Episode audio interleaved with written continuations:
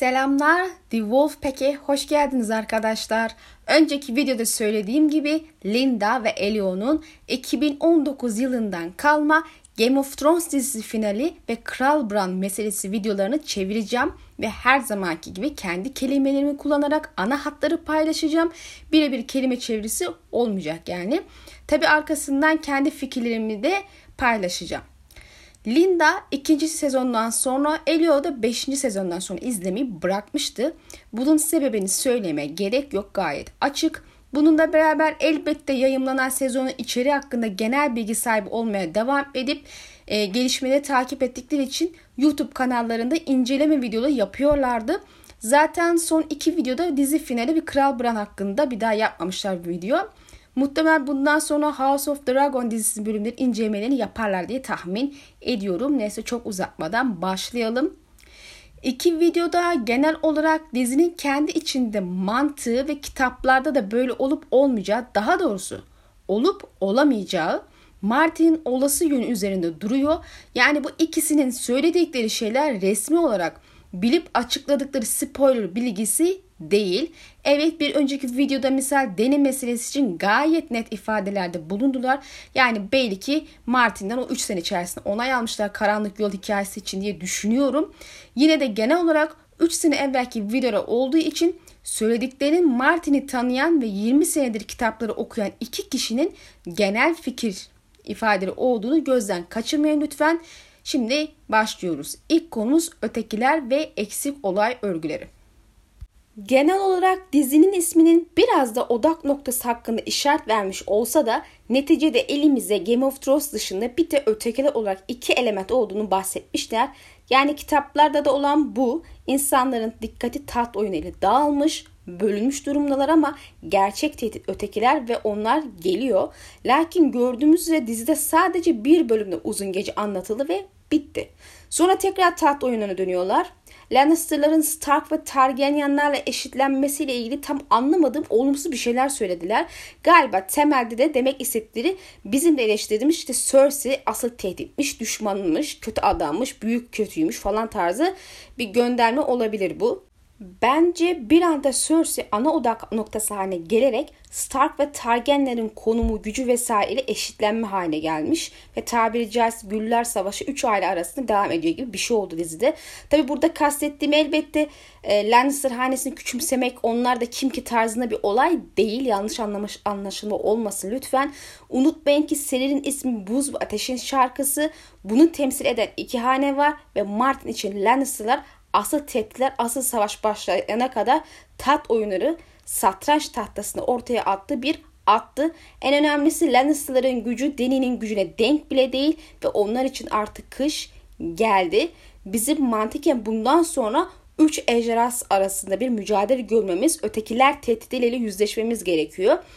Sanırım Elio final sezonu belki 10 bölüm olsaydı bazı noktaların çözümünde faydalı olabileceğini düşünmüş Bence haklı. En azından uzun geceyi daha uzun izlerdik ve hızlıca bitirmek yine daha tatmin edici bitirirlerdi.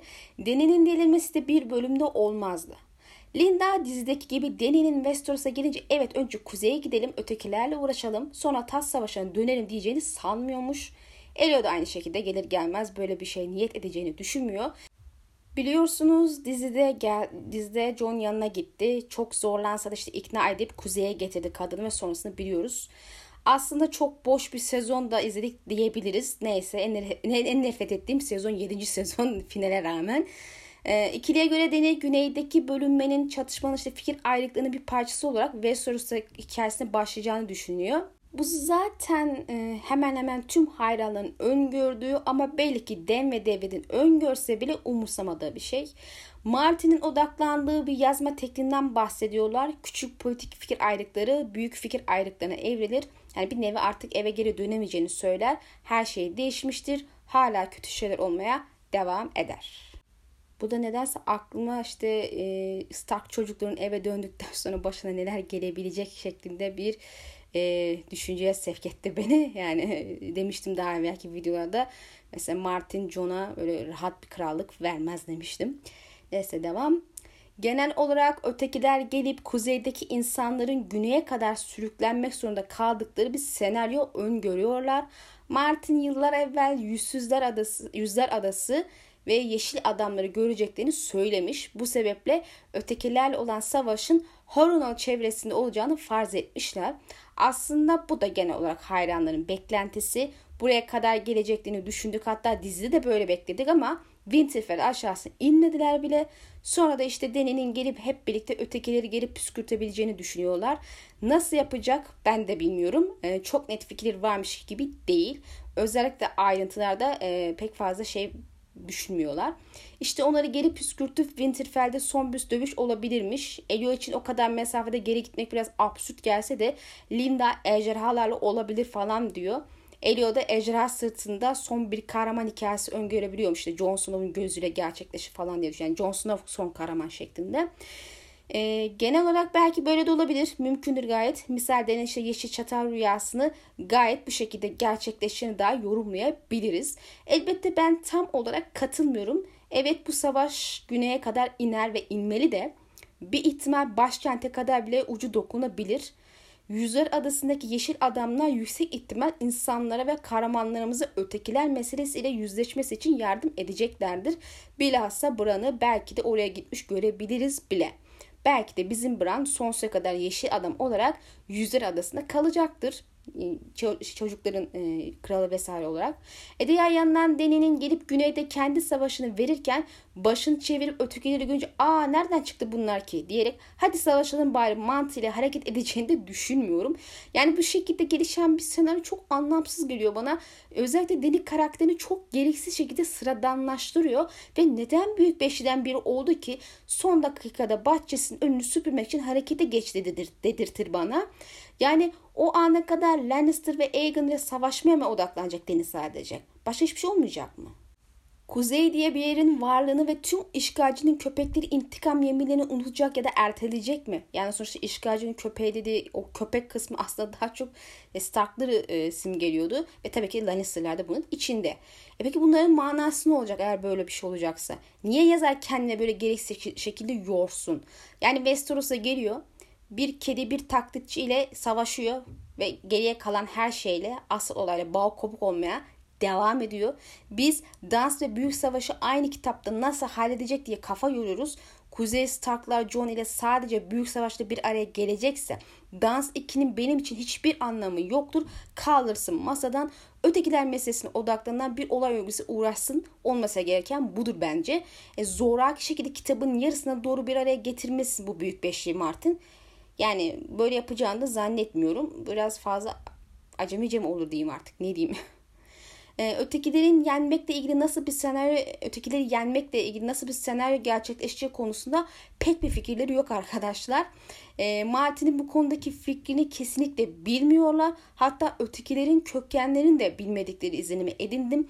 Dizide kitaplarda olan şeyleri kestirdiklerinde bunun insanlarda o zaman kitaplarda bu konularda düşünmemize gerek yok. Önemsiz algısı oluşturduğunu düşünüyorlar ama aslında hikayenin dengesi için hayatı parça olduğunu da ifade ettiler. Azor Ahai gibi kehanetlerin işlenmesi ve fos çıkması nispeten eleştirilmiş ve John niye Melisandre tarafından diriltildi ki yani önemli hiçbir şey yapmadı diyorlar haklılar. Genel anlamda anladığım kadarıyla final ile benzer noktaları olacaklarına inanıyorlar ama hikayenin nasıl sunulduğu, olay örgülerin içeriği ve etkisi gibi noktalarda büyük farklılıklar olacağını düşünüyorlar. Aslında bence bu bile temelde aslında dizi final ile kitap final arasında benzerliğin çok az olacağını sadece bazı noktalardan benzeyebileceğini gösteriyor eğer haklılar ise. Ben de temelde onlar gibi düşünüyorum. Çıkartılan bir sürü olay örgüsü var. Diziye eklenen ve değiştirilen sürüsüne bereket olay örgüsü var. Martin sırf arzu ettiği yöne götürmek için bir kitaplık karakterin Milen'e varışı için 3 ayrı zaman versiyonu yazacak kadar işi sıkı tutuyor ise bu hikayenin birbiriyle olan muazzam bir örümcek ağ bağlantısı olduğuna işarettir bence. Kelebek etkisi misal tek bir şey bir hikayenin gidişatını etkileyebilir. Bu sebeple dizide ölenlerin kitapta ölmesini, hayatta kalanın kitapta da hayatta kalmasını bekleyebiliriz ama kalan şeyler konusunda iddia girmezdim. Brienne karakterinin şövalye ilan edilmesine ilk şüpheli yaklaşmışlar ama sanırım genel anlamda olabileceği üzerinde duruyorlar. Yani gelenekler erkeklerin şövalye ilan edilmesi şeklinde ama Bu bir yasa değil. Bu sebeple kağıt üstünde aslında yapılabilir bir şey ama üstüne kral muhafızı olmak hala düşündürücü bir durum. Çünkü Westeros öyle romantik bir yer değil. Bir anda böyle bir değişim kabul etmeni beklemeyi şüpheli buluyorlar. Onu kral muhafızı ilan edecek kişinin onun görünüşünü vesaire çok umursamayacak biri olması gerekiyor gibisinden bir düşünceye sahipler sanırım. Yani cinsiyeti vesaire anlamında vesaire işte. Cümle tam olarak tamam e, tamam edemediği için biraz havada kaldı. Ee, ama sanırım temelde açık fikirli olması gerektiğini düşünmüşler. Bununla beraber onun Duncan soyundan olması ve ikisinin de şövalye değilken kral muhafızı olması ile ilgili olası bir hoş paralel üzerine durdular. Bence de gayet hoş olur. Benim şahsi fikrim ikisinin düşündüğü kadar şüpheli bir durum değil. E, kitaplarda olabileceğini düşünüyorum. Braini'yi ilk kez tanıdığımızda Ren için dövüşen ve onun gökkuşağı muhafızına katılan biri olarak okuduk. Bunlar ayrıca gökkuşağı şövalye olarak da anılıyordu ama bizim kız şövalye değil. Dahası bu kardeşlik ayrıca kral muhafızlarına eşdeğer olması için kuruldu. Kendi temelde Brienne zaten gayri resmi bir oluşum kabul edilse de bir şövalye olmadan da başka bir taht taliplisinin kral muhafızlarına katıldı ve kralı kısa sürede olsa korudu. Çevresindeki bundan hoşlanmadı elbette ama neticede bunun için istem bayrağı da açmadılar. Renly'i birçok yönden eleştirebiliriz ama bu konuda bence takdir edilisi davrandı. Gayet açık fikir olarak Brennan'in cinsiyetini umursamadan onun ricasını kabul etti ve pelerini verdi. Elbette tahta, tahta çıkmaya başarsaydı durum aynı olur muydu? Yani Brienne pelerini korur muydu? Resmi olarak kral muhafızına katılır mıydı? Bu konuda benim de şüphelerim var. Lakin önemli nokta Brienne'yi bizim ilk olarak bu konumda biri olarak okumamız. Onu muhafız yapacak kadar açık görüş olacak kişiler de var seride bence. Jon Snow, Arya Stark, Daenerys Targaryen. Bu üçü bu konuda oldukça açık görüş kişiler ve bilhassa Jon ve Arya kural yıkma konusunda çekincesi olmayan insanlar biliyorsunuz. Şimdi Arya elbette demir tahtta oturmayacak, oturma ihtimali var anlamda imada kesinlikle bulunmadım. Arya'nın John üstünde etkisini bildiğimiz için hiçbir şey olmasa bile onun aklına girip ikna edebilecek biri. Özellikle de John Arya kuramı gerçek olursa. Sizi bilmem ama ben Brainy'nin hem şövalye hem de kral ya işte kraliçe muhafız olarak hikayesini sonlandırmasını isterim. Birileri mutlu sona kavuşmalı bence. Bu da gayet mümkün benim için. E, Sandor Linda'nın en sevdiği karaktermiş. Benim de en sevdiğim küçük karakter. Yaverler bu Clegane Bowl meselesini biraz çocuksu, ergence bir şey olarak yorumluyorlar biraz bir yüzleşme olacağını düşünüyorlar ama dizideki şekilde takıntılı bir abimi öldüreceğim dedim sana şeklinde gelişerek değil. Mezar kazıcının kesinlikle olduğunu düşünüyorlar. Onun adadan ayrılacağını ama değişmiş bir adam olarak bunu yapacağını ama elbette bir amacı olan insan olarak hareket edeceğini düşünmekteler. Sandro'nun ağabey yüzleşmesi hususu da öldüreyim şunu yeminim var mantığı ile değil de birini korumak, kurtarmak ve benzer şekilde olabilir diyorlar ölüp ölmeyeceği için kesin konuşmuyorlar. Benim fikrim genel olarak şu. Sandor'un artık değişim geçirdiği ortada ve doğal olarak da o adada içindeki kinden kurtulması beklenir. Hani madem değişimden bahsediyoruz değil mi? Sanırım Sansa'nın Sandor için ettiği dua kabul olacak. Bana göre Arya nasıl ki John için Bravos'u terk edecek diye düşünüyorsam Sandor da bir şekilde Sansa için adayı terk edip onu bulma arayışına girebilir bir şekilde. Kesin demiyorum ama bu ihtimal bence var. Dahası onu tekrar oyunu sokmanın daha iyi bir yolunu bilmiyorum. Sandor'un Stark kızıyla yolunu tekrar kesişip kuzeye gidebileceği üzerine duruyorum çünkü başka türlüsü abimi öldürmeye gideceğim diyerek başkente gidecek değil. Bilhassa onun öldüğünü duyduğunu hesaba katarsak. Amaçsız Sandor şimdi bir amaç bulmak zorunda kalacak. Ben Sansa bölümlerini okurken ve Bran'ın koma rüyasındaki Sansa aile üstünde düşen dağın gölgesini hatırladığımda ileride Sandor kız kardeşleri ama bilhassa Sansa'yı dağdan korumak isterken abisiyle dönüş, dövüşüp birlikte ölebilirler diye düşünüyorum. Abisiyle dövüşeceğinden ve ikisinin de öleceğinden eminim gibi bir şey aslında. Bilirsiniz genelde olabilir şeklinde cümle kurarım ama çok da az olsa bazı konularda çok emin hissettiğim için kesin bir dil kullanabiliyorum. Elion'un en sevdiklerinden biri olan Davos'un dizideki gibi konseyde olma fikrinden ziyade onun karısına ve hayatta kalan son çocuklarının yanına dönmesi daha hoş görünüyormuş. Dizi finalinde ne karısından ne de çocuklarından bahsi bile geçmemesini garip buluyorlar ki haklı ama hey Dem ve David birçok şeyi unuttu gibi bir şey zaten değil mi? Elio hayatta kalması konusunda umutlu her POV karakteri olmak zorunda değil bir adım geri gidebilirler falan diyor. Ve hayatta kalma şansı olduğunu düşünüyor ki Martin de POV sayısını düşürmekten bahsederken öldürmekten başka şekilde de halledebilirim bir ihtimal kesin değil falan demişti zaten. Yani temelde bence de hayatta kalma şansı var ama Pof karakteri olarak son kitapta yer almasını anlamsız buluyorum. Çünkü muhtemelen Kuzey'de Starklar olacak. Unutmayın Oluco'nun yanında. Ve Kuzey'de bu kadar Pof karakteri varken Davos altı vaziyete çıkmaya mahkum. Bu da ya öldürülecek ya da basitçe Pov yazmaya bırakarak mümkün olacak bir şey. E, Jorah'ın dizide olduğu gibi ölmesi ihtimali belki diyorlar ama genel olarak onun sonunu Sur'da gece nöbetine katılma şeklinde görüyorlar. Özellikle babası ölürken Sem'e söylediği son söz vasiyet meselesi göz önünde tutulduğunda. Jorah'ın sonu konusunda hiç yorum yapmadım ben. Ama Deni'ye olası ikinci ihaneti ile ilgili bir videom vardı. Açıkçası, açıkçası ölür mü ölmez mi çok üstüne düşünmemiştim. Deni'ye ikinci kere ihanet ettikten sonra kefaretin için Sur'a gitmesi fikri hoş olabilir. Dizide bunu John için uyguladılar. Lakin açıkçası ben Sur diye bir şey kalacağını pek sanmıyorum hikaye sonunda. Yani dizide Sur'a öyle bir ejderhayla bir şekilde sıcak ateş püskürterek delik açıp geçtiler ama kitapta muhtemelen kış borusuyla engel açılacak, açılacak ve böylece böyle bir durumda da o Sur'un ayakta kalması düşünülemez bence.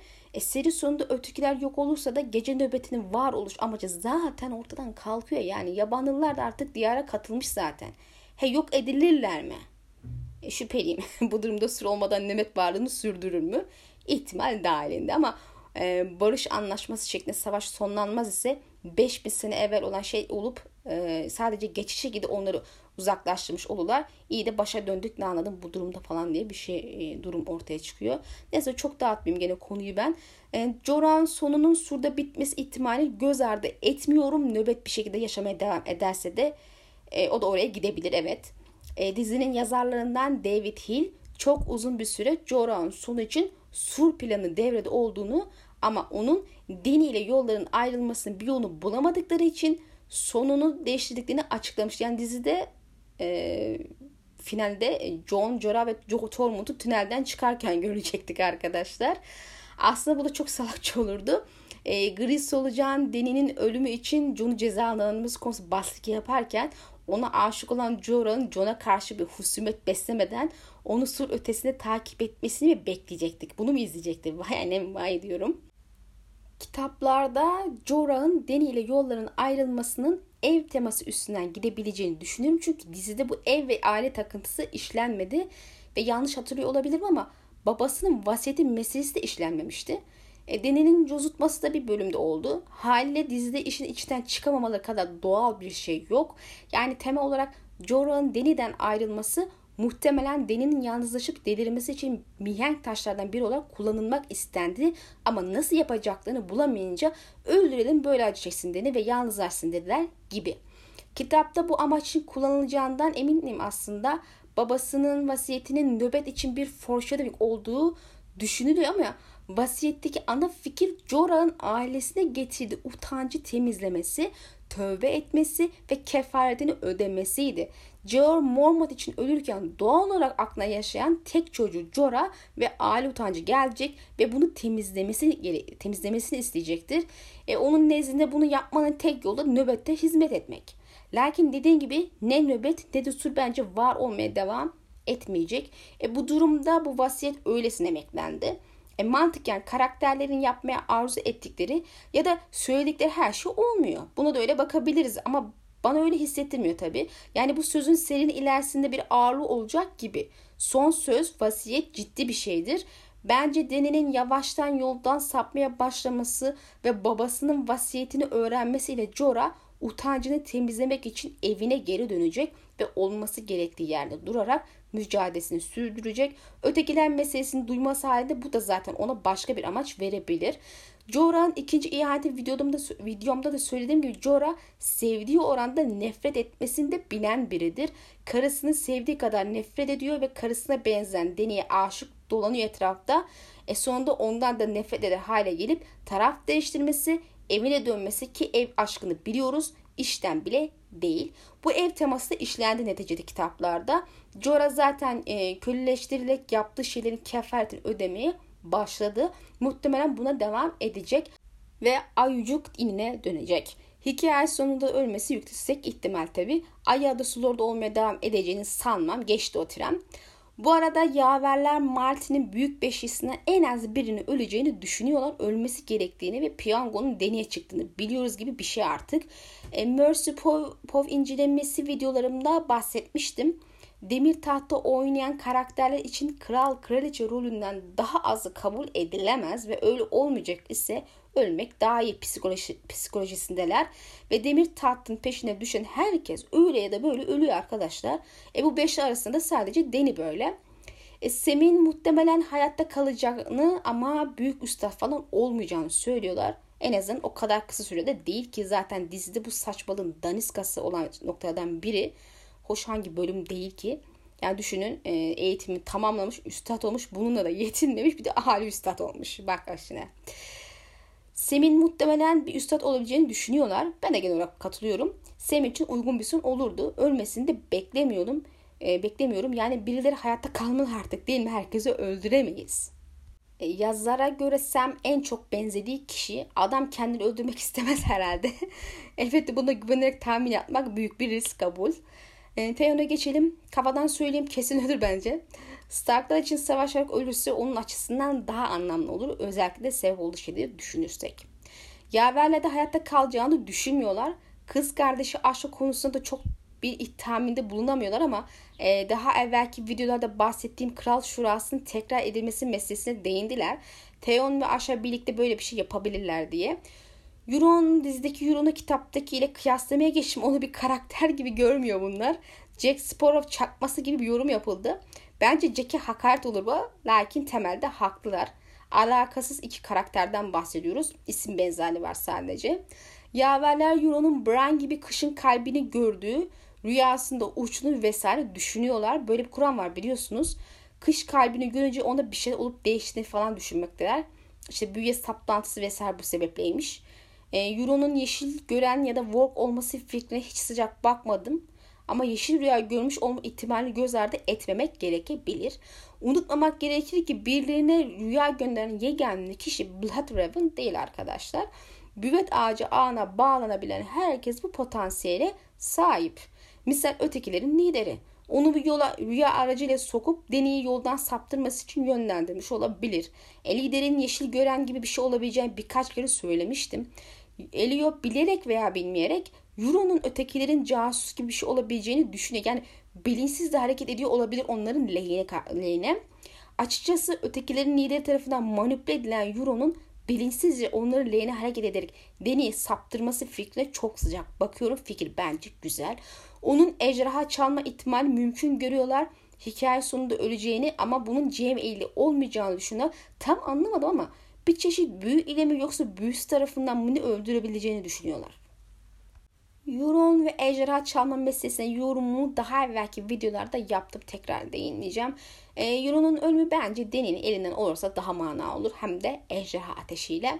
Sonuçta ejderha ejderha diye dolanıyor etrafta. Euron ve Cersei ittifakında şüpheli buluyorlar. Pek olur olduğunu düşündüklerini söyleyemeyiz ki ben de böyle bir şey görmüyorum. İkisini aynı sahnede görmek bile bence zor. Cersei'ye geçelim. Onun septi patlatması gibi bazı eylemlerin dizide herhangi bir sonucu olmadığından dert yakınıyorlar. Yani teknik olarak dizide inançla bağlantılı görünen her bir kişiyi öldürdü. Ve bu sırada sürüsüne bereket Lord ve Lady de öldü. Ama görünüşe göre kimse bunun hakkında ondan nefret etmiyor, onu suçlamıyor. Kimsenin umurunda değil böyle bir şey olmuş etmiş. Yani teknik olarak ölülerini gömecek, nikahlarını kıyacak adam kalmamış ve kral topraklarının önemli bir soylu nüfusun ölmesi karşısında hayatta kalan ailesinde bir sorun yok. Gidip taş giymesini izliyorlar ve lay lay lom. Bu hiç gerçekçi değil. Yanlış hatırlamıyorsam Cersei Demir Bankası temsilcisiyle görüşürken talihsiz bir kaza olarak nitelendirmişti. Yani işin ucunun kendisine dayanmasının önüne geçmişti. Bu açıdan insanların onunla bağlantılandırıp söylememesi anlaşılabilir ama gerek Dorne gerekse Menzi gibi bölgelerin Cersei aleyhine konuşup insanları galayana getirmesinin önüne engel hiçbir şey yoktu. Bilhassa en ufacık bir saçmalığa dahi inanıp bunun yayılmasını sağladıklarını düşünürsek insanların tık çıkmaması çok saçma bir şeydi.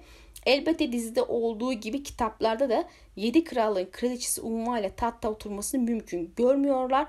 Cersei'nin kitaplardaki rolünün dizidekinin aksine daha küçük olacağını ve bir ihtimal Aegon geldiğinde şehirden kaçıp kaya, kayaya saklanabileceğini düşünüyorlar. E bu konuda fikrim ve sebeplerini bildiğiniz için yorum yapmayacağım. Cersei'nin hikayedeki büyük kötü adam olmayacağını ama tehlikeli biri olacağını fikrindeler. Dördüncü kitapta bir erkek aslan gibi agresif hareket eden biriydi ve nedamet yürüyüşü sonrası aslında tırnaklarını içine çekmiş, silmiş gibi görünüyor. En azından mış gibi yapıyor. Dişi aslan avlanmak için pusuya yattı, kendini gizliyor ve ilk fırsatta saldırıya geçecek. Herkes onun sindiğini kaybettiğini sandığı için tehlikeli olacak zaten. Ummadık taş baş yarar. Qyburn ve Gregor'un Cersei'nin yaratıkta olması dikkat çekmişler ve Bran'ın gördüğü koma rüyasındaki Jaime ve Gregor'u temsil eden o figürlerin gölgesinin birçok insanların üstüne düştüğünü ve bunu şu an bilmediğimiz bir şeyle bağlantılı olduğunu düşünüyorlar. Aslında birçok insanın üstüne düştüğü gölgeleri dese de toplamda sadece iki kişinin üstündeydi o gölgeler. Arya ve Sansa. Ayrıca bu ikisi ek olarak Sandor'da vardı. Yani e, Jaime, Gregor ve Sandor'un gölgesi Arya ve Sansa'nın üstüne düşüyordu. Bence bu beşinin bir şekilde birbiriyle bağlantılı durumda olacağını farz etmek zor değil ve belki ucundan Cersei ile bağlantılıdır. Üçünden ikisi onunla bağlantılı olan insanlar neticede. Ayrıca yaverler Cersei'nin Jaime'nin ölüyle öleceğinden eminler. Bildiklerinden değil sadece eminler. E biz de zaten çok emin konuşuyoruz. Ee, bir noktadan sonra Jaime'nin eninde sonunda Cersei'nin yanına geri döneceğini söylüyor ama onu kurtarmak için mi, öldürmek için mi yoksa onu kötü bir şey yapmasına engel olmak için mi diye merak ediyorlar. Yani temelde onu döndürecek şeyin ne olduğundan emin değiller. Sadece döneceğinden eminler. Çünkü neticede Valongor işini yapmak zorunda. Tyrion hakkında çok fazla tahmin yürütemiyorlar ama dizideki gibi kral eli ve benzeri şeyin gerçekleşeceğini öngörmüyorlar. Belki Martin'in öldürme niyeti olabilir deseler de hayatta kalacağı konusunda rahat hissettikleri birkaç karakterden biriymiş Tyrion. Dizideki son birkaç sezon aksine kitaplarda daha yararlı olacağını söylüyor sadece. E, bu konuda ben de eminim zaten. E, Deni'nin Westeros'a geldiğinde Aegon'un insanları Cersei'den kurtarıp sevgisini vesaire kazanan ve desteklenen kişi olduğunu gördüğünde demek ki böyle bir hikaye olacağını düşünüyorlar. Hayal kırıklığına uğrayacağını ve bu bir anda ortaya çıkıp doğum hakkını elinden alandan hoşlanmayacağı gibi şeyler düşünüyorlar. Dizideki sevilmiyorsam o zaman korksunlar sözünün temel olarak kitaplarda da olabileceği fikrindeler. E, Missandei'nin ölümü tetikleyici noktadan biri olabilir diyorlar. Daha evvel belirttiğim gibi bunlar bir ihtimal. İlk olarak bir Aegon Cersei kapışması görmeyi bekliyor.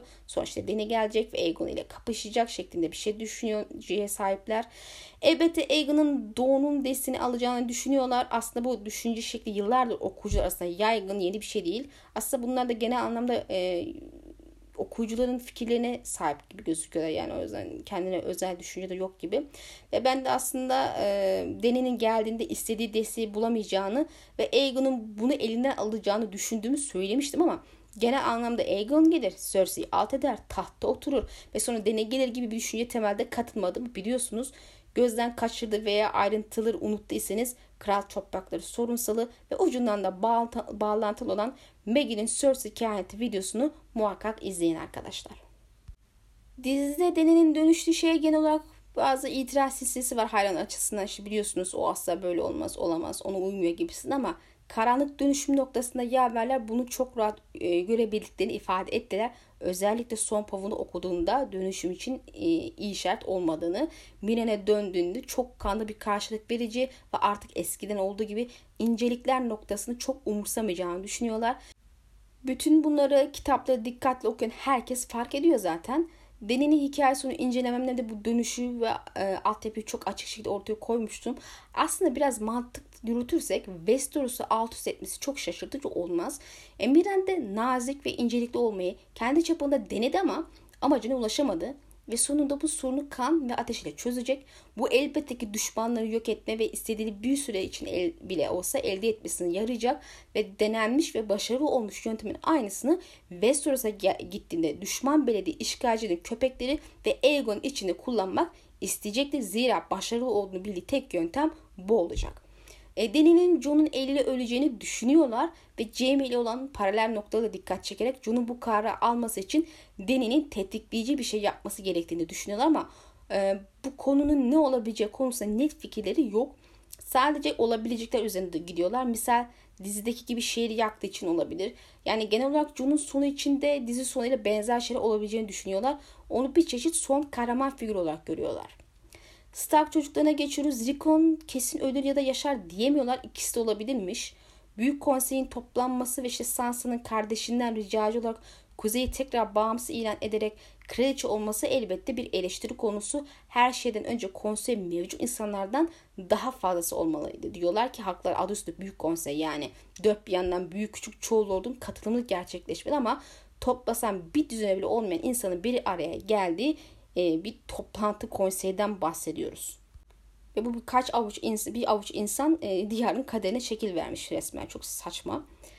E, yaverler kuzey bağımsız olunca biz de çıkmak istiyoruz diyen kimsenin olmamasını da absürt bulmuşlar haklı olarak.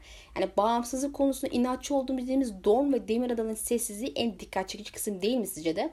Bu sebeple Elio ve Lina'da diğer bölgelerin de aynı şeyi isteyeceği gerçeğiyle kuzeyin bağımsız olacağını pek öngörmüyorlar. Elio Sansa'nın kraliçe olacağına hiçbir şekilde ikna olmuş durumda değil. Belki vadinin lady'si olabilir diyor. Harry ile evlenebilir. Bir ihtimal işte kocası ölürse dul lady olarak yönetebilir. Ama e, genel olarak çok da net öngörülü var diyemem ama bir politik oyuncu olacağını düşünüyorlar. E, kitaptaki Sansa dizi, dizidekinden daha akıllı olacağını düşünüyorlar. Yani dizide akıllı bir Sansa işareti gördük diyemem zaten. Sadece söz eli akıllı olduğunu bize inandırmak istediler. Bu sebeple yaverleri katılmamak zor. Alem meselesinde zorlanıyorlar. Onun Westeros'a nasıl döneceğini bile öngöremiyorlar, bilmiyorlar. Elio bir noktada ölümü reddedebileceğini düşünüyor. Bunda kastı tam olarak nedir anlamadım. Öldürmeyi bırakma anlamında sanırım. Ve Linda da intikam alma peşinde koşmaktan vazgeçeceği noktasında Elio'yu destekleyen bir cümle kuruyor. Şu onca yolu tepip kızı kalede son dakikada Sandor'un bak intikam peşinde koşarsan ölürsün vazgeç en iyisi deyip Arya'na tamam ya haklısın dediği sahne element olarak gerçekleşebilir düşüncesinden anladığım kadarıyla. Bence bu ikisinin Harya'nın kendisinin, kendisini de e, rolünü de hiç anlamadığı ortada. Uzun uzun itirazlar kasmayacağım ama e, zaten ailenin intikam meselesi doğasındaki kişilerle sınırlı. Onlar ölünce illaki e, bu duygu istek peşine koşma şeyler bitecek. Ailenin artık öldürmek ve intikam peşine koşmak için bir sebep olmayacak. E bundan sonra da ilk kitaptan beri peşinde olduğu ikinci şey olan sürüsüne evine ailesine dönüp yaşamak olacaklar amacı. Elio belki evlenebilir falan diyor. Sanırsam Gendir sahnesinden yola çıkarak ama Linda'ya göre bu tamamen fan servisi ki katılıyorum. Gemiyi atlayıp bir erken açma fikrinin Martin'in fikri olduğunu düşünmüyorlar. Bir Elisa Farman hikayesi var bir şeyle hikayesinin bağlantılı olmadığını söylüyorlar ki buna da katılıyorum. Geldik işte Zurna'nın e, zırt dediği kişiye Bran ve kral oluşu onun kral olduğuna inanmakta zorluk çektiklerini söylüyorlar. Eskiden tahtın yok olacağını falan düşünmüşler hatta. Kral Bran meselesinde sorunlar varmış. Mesela kitaptaki Bran dizidekinden daha genç olacak. Tam söylemek gerekirse 10 yaşında falan olacak arkadaşlar. Son iki kitapta 2 sene geçerse taş çatlasın 11 olur. Bu kadar genç birinin tat için seçilmesi zor. Kitaplarda çocuk kralların notlarının olumsuzlandığını unutmayın. Ayrıca unutmayın ki oğlan sakat ve bu da olumsuz, olumsuzlanan bir şey. Yine de yaverler Den ve David'in bu kadar büyük bir değiş bir şeyi değiştirmeleri mümkün mü acaba noktasında sorguluyorlar. Elio birkaç şekilde olmuş olabilir diyor. İlk öneri işte Martin'in tatlı oturttuğu kişiyi beğenmemiş olabilirlermiş. Yani birçok şeyi beğenmeyip kafalarına göre değişikliği düşünürse şaşırtıcı olmazdı. Diğer bir ihtimal işte tahtta oturacak kişinin varlığı mevcut değil daha. Yani dizilerde mevcut değil, kitaplarda da değil. Onlar da Bran'ı seçtiler falan diye düşünüyor. Yani sanırım ya kitapta olan ama diziye ekleyemedikleri bir karakter noktasında ya da işte yaşça hala küçük olan biri olma olası noktasında değişim gerektirmiş olabilir diyorlar. Mesela işte daha çocuk doğmamış galiba şeklinde. Elio çocuk noktasında ağırlık veriyor ama bence en saçması o. Şimdi ilk öneri açığım beğenmediler ve değiştiler. Sebep yani John'un Night King'i öldürmesi konusunda ne demişlerdi? John her zaman günü kurtaran kahramandı. Onu öldürmesi bize doğru gelmedi. Adamlara doğru gelmiyorsa değiştiriyorlar işte. Elbette kitaplarda Night King yok ama illa bunları lider edecek biri vardır. Tekrar Bran'a dönersek yani Bran'ı kim niye destekleyip onu seçsin arkasını dursun diye düşünüyorlar. Yani büyük bir şey yapmalı ve herkes bunu bilip takdir etmeli böyle bir şey için değil mi? Yani olur ya mesela 5 senelik bir atlama yaparlarsa Bran'ın yaş sonu ortadan kalkıp Kral Bran meselesi iş görebilir diyorlar. Yani bir de e, Stark tahtı talep ediyor. Niye ya diyorlar. Yani anladım şu demir tahtı ve krallığı Targaryenler kurdu. Baratyonlar kılıçla ele geçirse de haneyle kan bağı var. E bunlarla gram bağı olmayan Kuzeyli Starklar tahtta nasıl hak iddia edip seçilecek Güneyliler tarafından? E inanç düzeyinde de farklılıklar var ve dini uyanışın gerçekleşip hoşgörüsüz bir ortam oluşturacağını Martin'in açıklamasından biliyoruz zaten ben söylemiştim bunları size. E bir yönden bakarsak bile Kral Bran akla bir türlü oturmuyor. Eli onun mağaradan çıkacağını pek öngörmüyor. Büvet ağacında oturur diye düşünüyor. İkinci video tamamen buranın üzerine olacak zaten. Bu sebeple burada daha fazla üstüne duracağız bu kısımda. E, son kısma geçiyoruz demir tahta. Elio mevcudiyetini koruyacağını düşünüyor. Genel olarak tahta ne Bran'ın ne Deni'nin ne de işte Jon'un geçeceğini düşünmüyorlar. Ya krallık dağılacak ya da işte tahta çocuk oturacak gibisinden bir şeyler söyledi. Net anlamadım. Ya bu çocuk şu açıdan çok saçma. Öncelikle hangi çocuk yani gökten ya da yerden taht ademi çıkacak? Yani başka bir Targaryen mi göreceğiz? E, Deni mi doğuracak acaba? Yani bu konuda da net bir şey söylemediler. Ya işte acaba Edric Storm mu gelecek? Oğlanın piç olması ayrı bir sorun da. Tahtta Targaryen varken bu niye geçsin? Ayrıca ha, hani Bran'ın yaşının gençliği bir sorundu. Bu gizemli çocuğun yaşı da sorun değil mi ya? E Bran'ı kim niye desteklesin de bu gizemli çocuk kim niye desteklesin? Aynı sorun bunda da devam ediyor. Yani bu öneriler kendi içinde çelişkili bence. Neyse zaten bu konuşulurken Bran'ı oynayan Isaac açıklama yapmamıştı. E, kafalarında oturtamayacak Kral Bran'ı böyle olasılık üzerine gittiler. Genel olarak e, dinlediğimden anladıklarım 3 aşağı 5 yukarı bunlar da arkadaşlar. Bir kısmına katıldım. Bir kısmına belki diye baktım ama bazı kısmını desteklemediğimi söyleyebilirim. Biraz da bazı konularda diziden hoşlanmayan birileri olarak dizinin sunduğu şeyleri olasılık olarak kabullenme meselesinde hazır olduklarını düşünüyorum. Ayrıca dikkatimi çeken bir diğer ayrıntı da bahsi geçen konunun bir kısmı hakkında aslında evvelinden ayrıntılı üstüne düşünmedikleri sadece yeri geldiği için ayaküstü hızlıca düşünüp fikir beyan etmişler. En azından ben bu şekilde algıladım ama zaten biliyorsun mesela Tyrion konusunda bir öngörü yok. Ayrı konusunda çok emin değil, çok zorlanıyorlar vesaire tarzı durumlar var. Neyse bir sonraki videolarında Kral Bran meselesi üstünde duracağız. Tamamen onu kapsayacak. İnşallah genel olarak videoyu beğenmişsinizdir. Yorum yapıp paylaşmayı lütfen unutmayın arkadaşlar. Bir sonraki videoda görüşmek dileğiyle Allah'a emanet olun.